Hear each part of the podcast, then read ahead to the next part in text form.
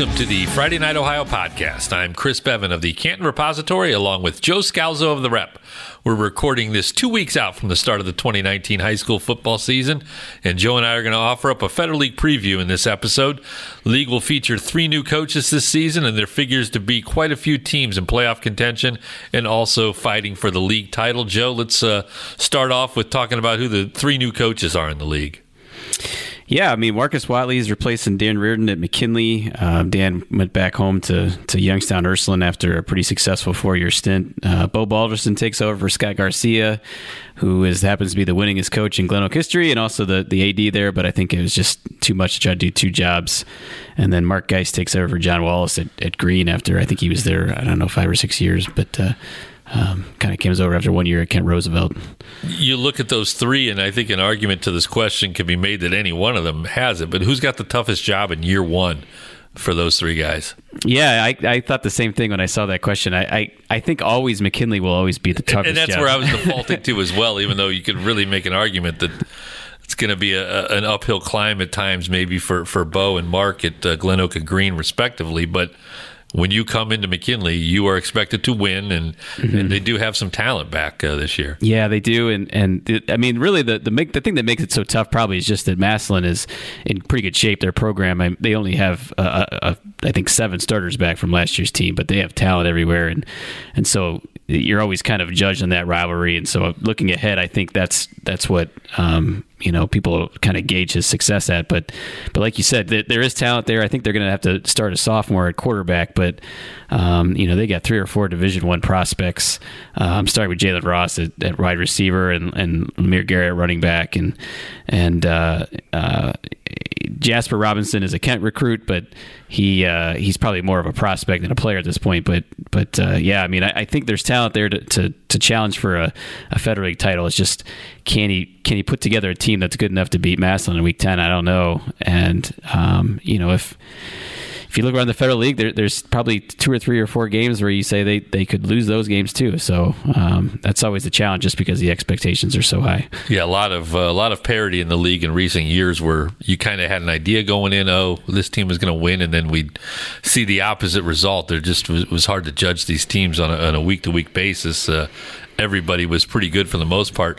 Going team by team, we touched on Glen Oak. Let's go a little more on Glen Oak. Bo Balderson taking over. Uh, you talked with him recently uh, to get some stuff ahead of the season. What uh, what should we look for from Glen Oak? Well, I mean, the biggest thing is Kendall Richardson, who who had uh, got a season-ending leg injury last year against Massillon in the first quarter. That was a week two game. He, he's back now. He's he's healthy. He's, he's, you know one of the best athletes at school, if not the best, and and uh, that gives them an answer there. They they got a kid, uh, JT Cook, I think is his name, who saw some time last year as a sophomore. Probably wasn't ready as a sophomore, but um, you know, looking at him in camp, he's more of a, a classic drop back passer kind of kid, and he looked good. And so you, you have an answer a, a position that they didn't have an answer for uh, last year, and. Um, just looking at them, I mean, they, they, they look like Glen Oak. They they have some big guys. They have athletes everywhere. I think it's just a matter of um, how long it's going to take Balderson to to get everybody buying in and get depth at every position to get them back to where they were a few years ago. But uh, um, when I saw them, I mean, they look like a decent team. Not a, probably not a Federal League championship contender, but uh, you know, better than they did last year. Last year they had that tough year, and it, it uh, leaves a, a, taste in the mouth. How, how, much have they gotten over that and gotten past that, and looking forward to getting? A, you know, last year no wins against American teams, basically.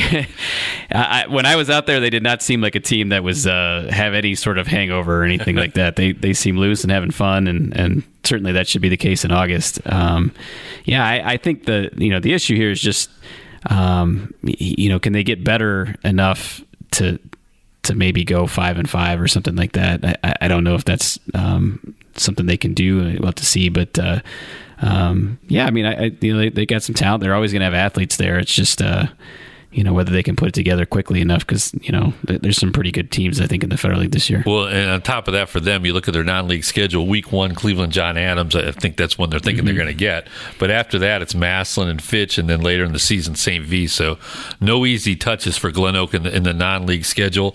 Look at uh, Green here real quick. Um, another new coach, as we mentioned. Their non-league games: Firestone, Brecksville, Louisville and then uh, Central Catholic a little later on. So uh, decent, challenging non-league schedule for them in, in some cases there. But yeah, just hearing that, it kind of smells right, right? It's Yeah. like, okay, that's a good balance of, of challenging teams, Right. maybe games that they you know can win. Got a shot to win. Yeah, because I think some of the problem is just um, when you're a team like Green who hasn't really been successful in the federal league since you come back. By the time if you if it's week seven or eight and you're banged up and you're not competing for a title, I think sometimes that hurts you. So if they can get some non-league wins, I think that would be huge for them because I, I think they're coming off a one and nine season and and uh, you kind of just need to get some momentum there and uh, get some people excited about football in that school because I think when people look at Green's program, that's the one school that probably stands out as not being a, a true football kind of school in the, uh, of all the federal league teams. And you mentioned a good point there with the non-league schedule. You really have to be smart in how you do it in the federal league because you can have a good team in the federal league and you're still maybe what going three and three, four and 2 mm-hmm. Th- that could be a good season against the, the caliber of competition you're playing. You overschedule though in in your other games, and you maybe only go two two one three in those. Well, then you're looking at you know maybe you're 500, maybe you got a losing season. It's a it's a real tightrope you have to walk to to get yourself ready, but not overdo it and, and, and bear you know wear down your kids. Yeah, and I think what you're seeing is there it's getting even more strategic for a lot of teams. They saw what happened to Hoover and Perry last year. Hoover under I'm sorry, Perry underscheduled and didn't get anything from two Canadian team wins. Hoover maybe overscheduled. They they were really good. It's hard to say if they convert from the goal line in that Yeah. East game. That you know that probably gets them to the play. Probably gets them in, but right. yeah. Or if the game they wanted to play against Wooster, they get that game instead of having to go play a Columbus team that was good. Uh, you know, maybe they're in. Yeah, and I think I think there was a sense, you know, you look at Lake, how many times did they make the playoffs at seven and three?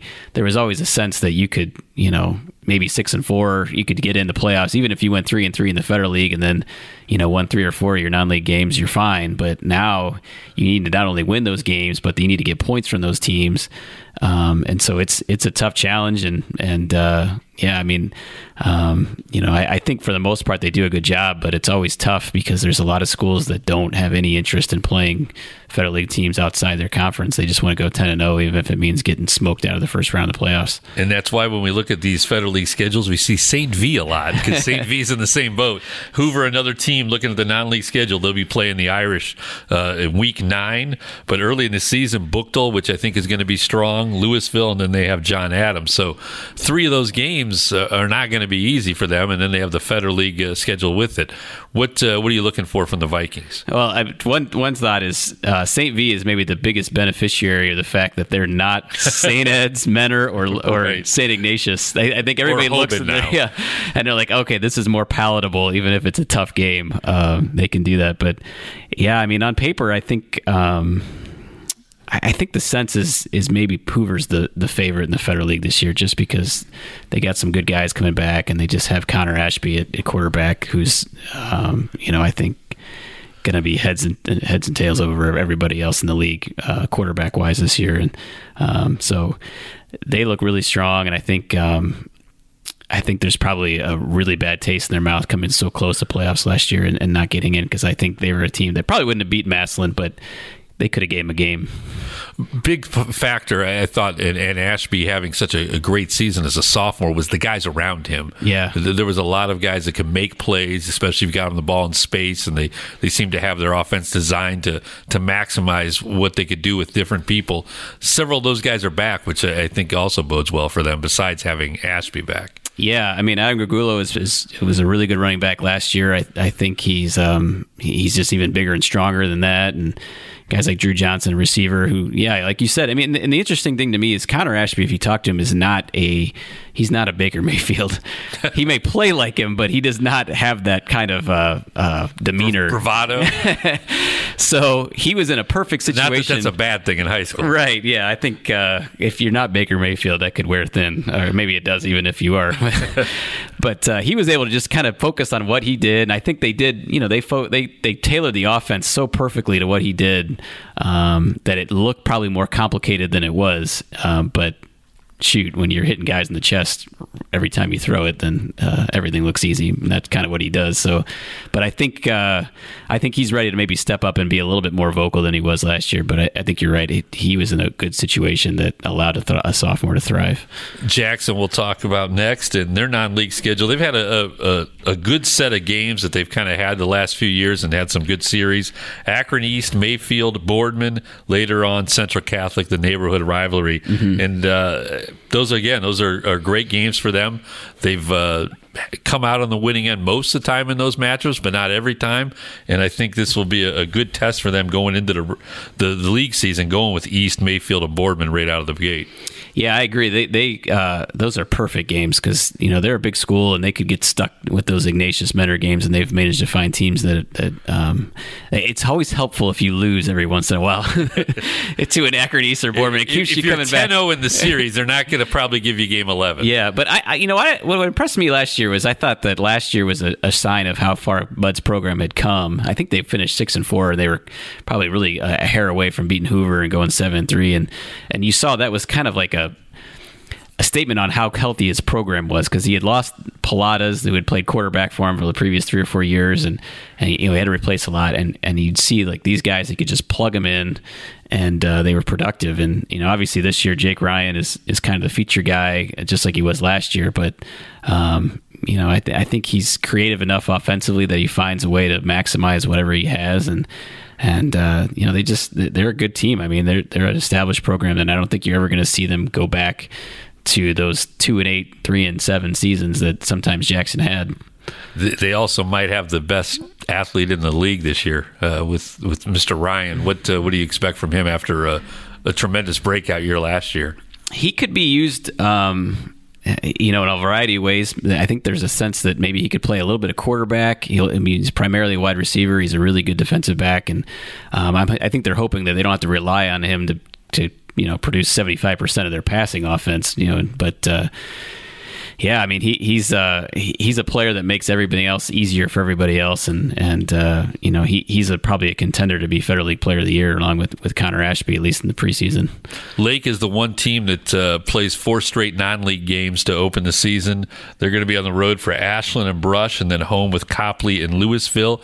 I, I know you caught up with Coach DeGeorge recently. What uh, what can we look for from the Blue Streaks there's some quiet optimism there. Um, they're really high on their junior class, and there's a you know you not just in Lake, but I think you talk to some other coaches. There's a sense that they could be a good team. Um, you know they were six and four last year, so it wasn't like they were bad, but maybe a seven and three, eight and two team if everything kind of falls in place. And um, you know they got uh, they they lost a lot of guys. They they lost their leading passer, rusher, receiver, but they just have a lot of depth, and I think there's a sense that they don't have to rely on one or two guys at, at receiver or running back anymore. And uh, um, they got a good offensive line. David Rhodes is a, an all conference guard. I think um, and then Joe Spahn, who's 6'6", 330, he's a, a junior, is a left tackle, and I think he's um, going to be one of those guys that probably is a first team all conference player. So um, when you run the ball like they do, uh, it's good to have those kinds of guys. That's the thing I've been hearing about Lake in recent years that they had this group of linemen and some size mm-hmm. coming up in what is now the, the junior class.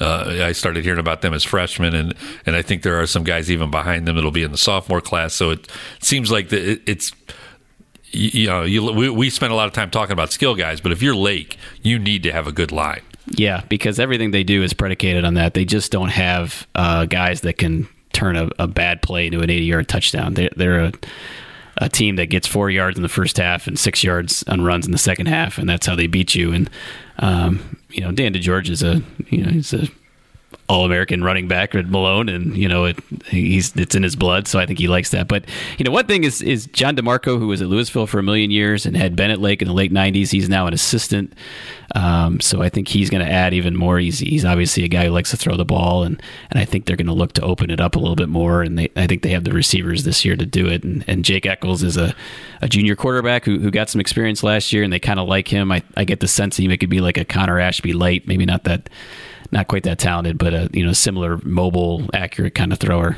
Yeah, we were talking in the office the other day. Anywhere Coach DeMarco's been, that offense has been fun. Uh, he, mm-hmm. he, knows how to to find the the ways to make the best use of the pieces he's had at, at, a variety of schools. So it'll be interesting to see how that goes. We touched a little bit on McKinley. We'll talk a little bit more about him right now, Joe. Their non-league schedule: Warren Harding at Buchtel, and then uh, Euclid at home, and then obviously Week Ten with Massillon. Um, the Bulldogs are going to, you know, get tested right away. Those first three games, those are all playoff type teams that they're playing right out of the gate with a new coach. Yeah, and like we said, the expectations are high, so they can't afford to go, you know, maybe two and two or one and three in those games. And um, they have a they have a hole at quarterback. Um, you know, I think they you know, they obviously had Elijah Curtis the last two years, a Fair League Player of the Year last year. Uh, Matthew Reardon was going to be that guy. Obviously, he goes with his, his dad to Ursuline, so that's a hole. But they have um, solutions in a lot of places, and and in addition to the, the Jalen Roses and the Jasper Robinsons, you know, um, you know, they got a couple DBs that that were huge as sophomores last year.